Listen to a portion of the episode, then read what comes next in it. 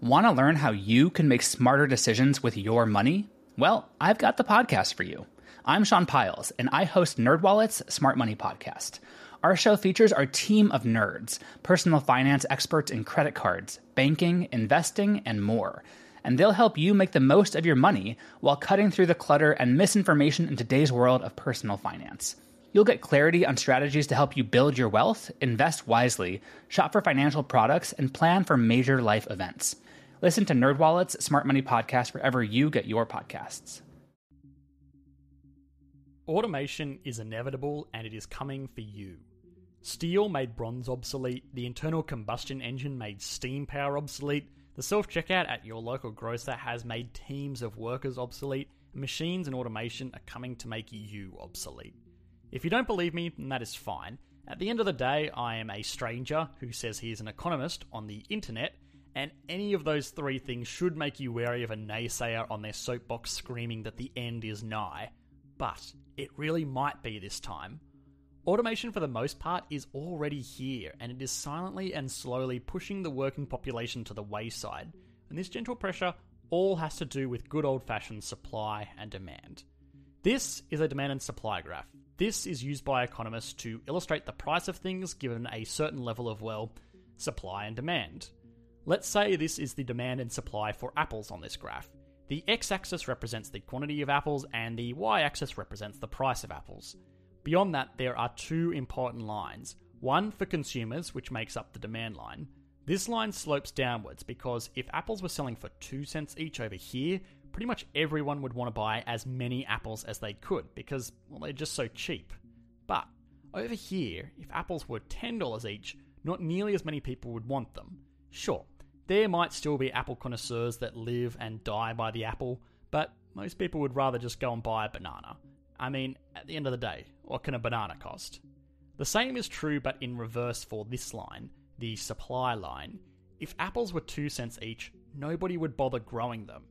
It would cost far more in farming and shipping than a farmer could ever hope to make as profit off these 2 cent apples, so they would just go and grow something else. Likewise, if apples got to a point where they were selling for $10 each, everybody would want in on this apple growing business. Corn farmers would plough their fields to make rooms for apple orchards, and the supply of apples would skyrocket to this point. But remember, nearly nobody wants to buy a $10 apple. So, in reality, this point here, where the lines cross and supply meets demand perfectly, is where apples would normally trade a reasonable amount of apples would sell for a reasonable price, and everybody would feel like they are getting a fair deal. This whole Apple business is the foundation of transactional economics. But what a lot of people don't realize is that the same goes for their jobs. So, what happens if we switch out apples for accountants? And you may say, well, don't be silly, you can't buy an accountant. And yes, slavery is more or less frowned upon these days, but what you can do is pay for an accountant in the form of a salary. Just the same way, if an accountant got paid $10 a year, every business in the world would want to hire accountants. They are so cheap to employ that even if they only just got the morning coffee, it's worthwhile having them around. But in this scenario, not many people would ever want to work as accountants. But likewise, if they were to earn $1 million a year, almost everybody would want to be an accountant People would switch from other professions, and universities training accountants would fill up fast.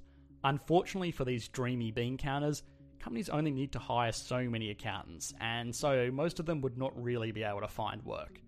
Again, where these two lines cross is the reality in the market today, where about 1.26 million accountants work in the United States for an average salary of about $60,000. This all makes sense so far, but where it gets interesting is where these supply lines move.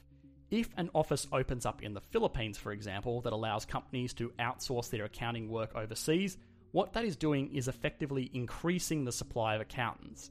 This means that any given salary, there would be more accountants willing to work. On the more sinister side, though, it means that companies will be able to employ the same amount of accountants for less money. This is one of the leading causes of wage stagnation in this is affecting many, many wealthy economies today. The same thing can happen here on the demand side though in this equation. a company will see that five accountants with electronic calculators can do as much work as 20 accountants with abacuses, and two accountants with Excel and accounting software will be able to do as much work as five accountants with calculators. As capital assets in the form of technology improve, the same amount of work can be done with less and less people. This means that a company that used to employ 200 accountants will now only need to employ 20 accountants. And those skilled accountants will be forced to compete on who is willing to work for the lowest of wages. Abacuses to calculators to desktop computers, if we take this to its logical end though, we find that a highly automated machine that can do the work of those accountants without any accountants at all might be the logical end. So, what will a world look like when almost every job is automated this way? Predicting the future is impossible, unless you are The Simpsons. Predictions about what computers will mean for the future have been made for as long as computers have existed, and for the most part, these predictions have been hilariously bad. So, I am going to try and avoid this prediction being based off what automation will look like and focus more on what the whole economy will look like. A fair warning is that economists are not much better than computer scientists when it comes to predicting the future, but most reputable economists that have been brave enough to make predictions have stated that the machine future is likely to look like one of three possible outcomes the good, the bad, and the ugly. I like my dessert first, so let's take a look at the best possible outcome for our automated future.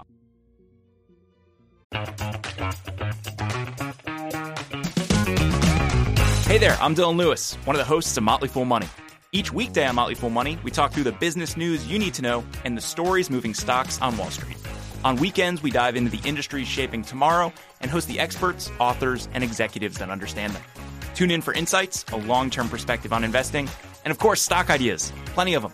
To quote a listener, it pays to listen. Check us out and subscribe wherever you listen to podcasts. This is the kind of futurist dream where humans will be served by robot butlers and automation will mean that human time is freed up for recreational and creative pursuits.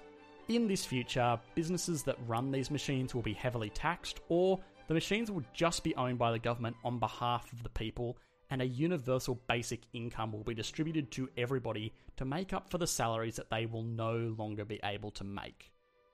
People can still choose to run a business or seek employment in the few industries where people are not obsolete to make extra income, and these kinds of people will probably make up the upper middle class. Beyond this, they may even be allowed to live on less than their universal basic income allowance and invest the difference for a hope of returns in the future. But below that, almost everybody will still live lives with higher standards of living than our middle class today, thanks to the abundance caused by this new automated workforce.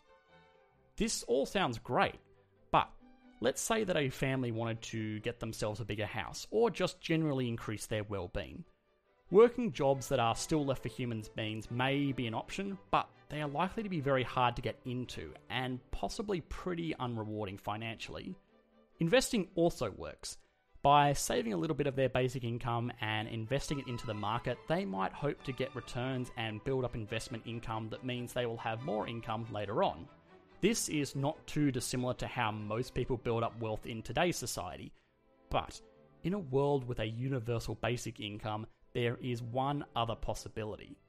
There would be nothing really to stop family groups just having lots and lots of children who would also be eligible for this universal basic income, boosting the overall income of the household. Sure, you could introduce laws that circumvent this by taking away the rights of children to get it until they turn 18, but this kind of takes away from the universalness of this universal basic income deal. And as we have seen time and time again, people are really good at finding loopholes when it comes to getting money out of government bureaucracy.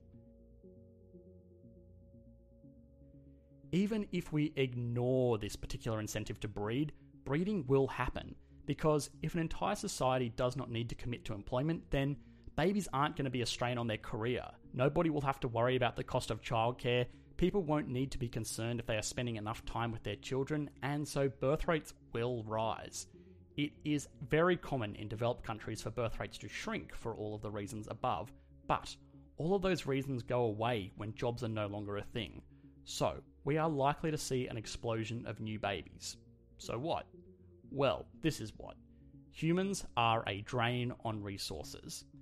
This is fine for most humans today because able-bodied and or able-minded adults tend to contribute more to society than they cost, meaning that they can afford to live off their wages and still contribute to businesses or their community at large, making the world a richer place. But in this post-automation world, we don't really need them to balance balance sheets, real to real estate, or generally manage general management positions. That will all be done by machines. What won't change is that humans still need to be fed with food and housed in homes and transported with transport, and all of this puts a drain on finite resources. The world can only support so many people with these resources it has available, and yes, technology like automation will increase the amount of people slightly, but there is still a hard cap on how much fresh water and food we can extract from our little blue rock. Space colonization could help, but it does open up the opportunity for pretty much limitless growth, and that is well into the future. We're going to have to come to grips short term, though, with humans really having a negative value to society.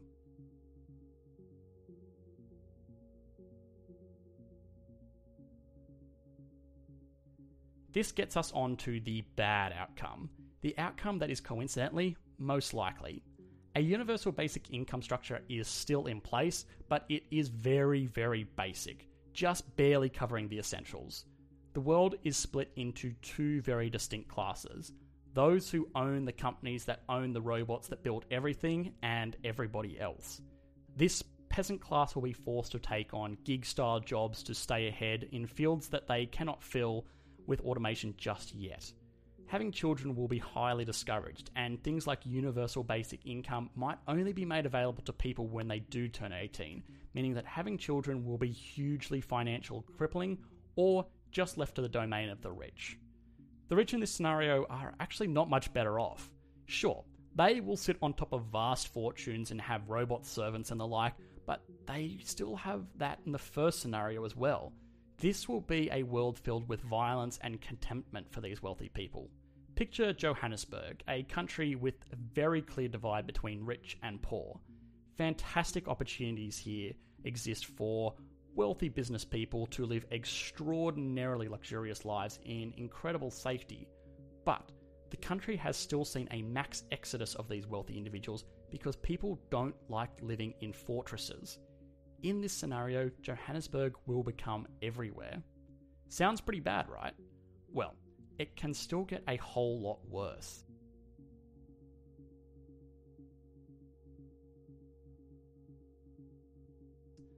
The ugly post automation scenario is likely to become a reality in at least a few countries where the mentality is that people should just work for a living.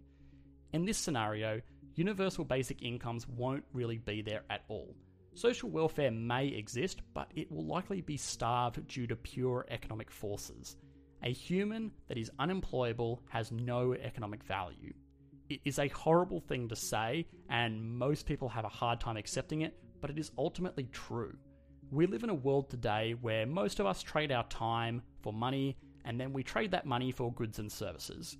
Pure transactional economics does not give money to people if their time is worthless. Now, I know what a few of you are going to say. An economic system like this will never work.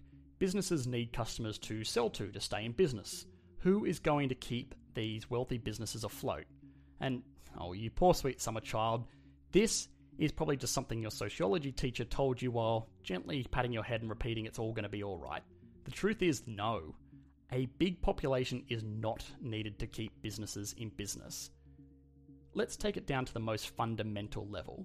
People today work for business, they go to work 40 hours a week and they get paid money for the work that they can spend on goods to keep them happy, healthy, and alive. They buy their food and clothes and healthcare from what are really just other businesses. So, the most fundamental level, if we take away money as the middleman, businesses are really just giving people food, housing, clothing, etc., in exchange for their productive time if their time no longer has any value, businesses will no longer provide them with housing, food, and clothing because, well, why should they? So, who will these businesses trade with then? Well, each other.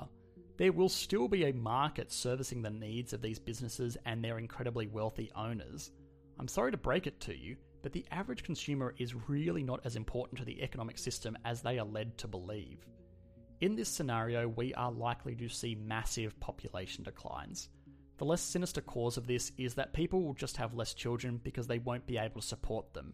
And the second, much darker cause is that people may very well just starve to death. It sounds very foreign to people who live in developed countries, but these kinds of terrible outcomes are possible as the result of full scale automation. We have been blessed to live in a time where technology has made our work hugely productive, and this huge productivity has meant that these workers get to benefit off the wealth they have helped to create.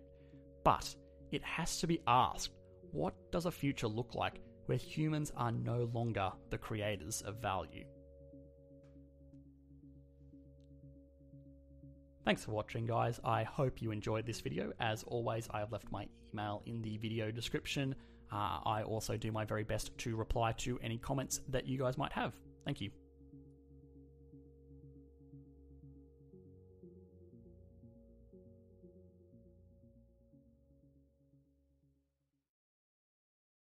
As a long-time foreign correspondent, I've worked in lots of places, but nowhere as important to the world as China.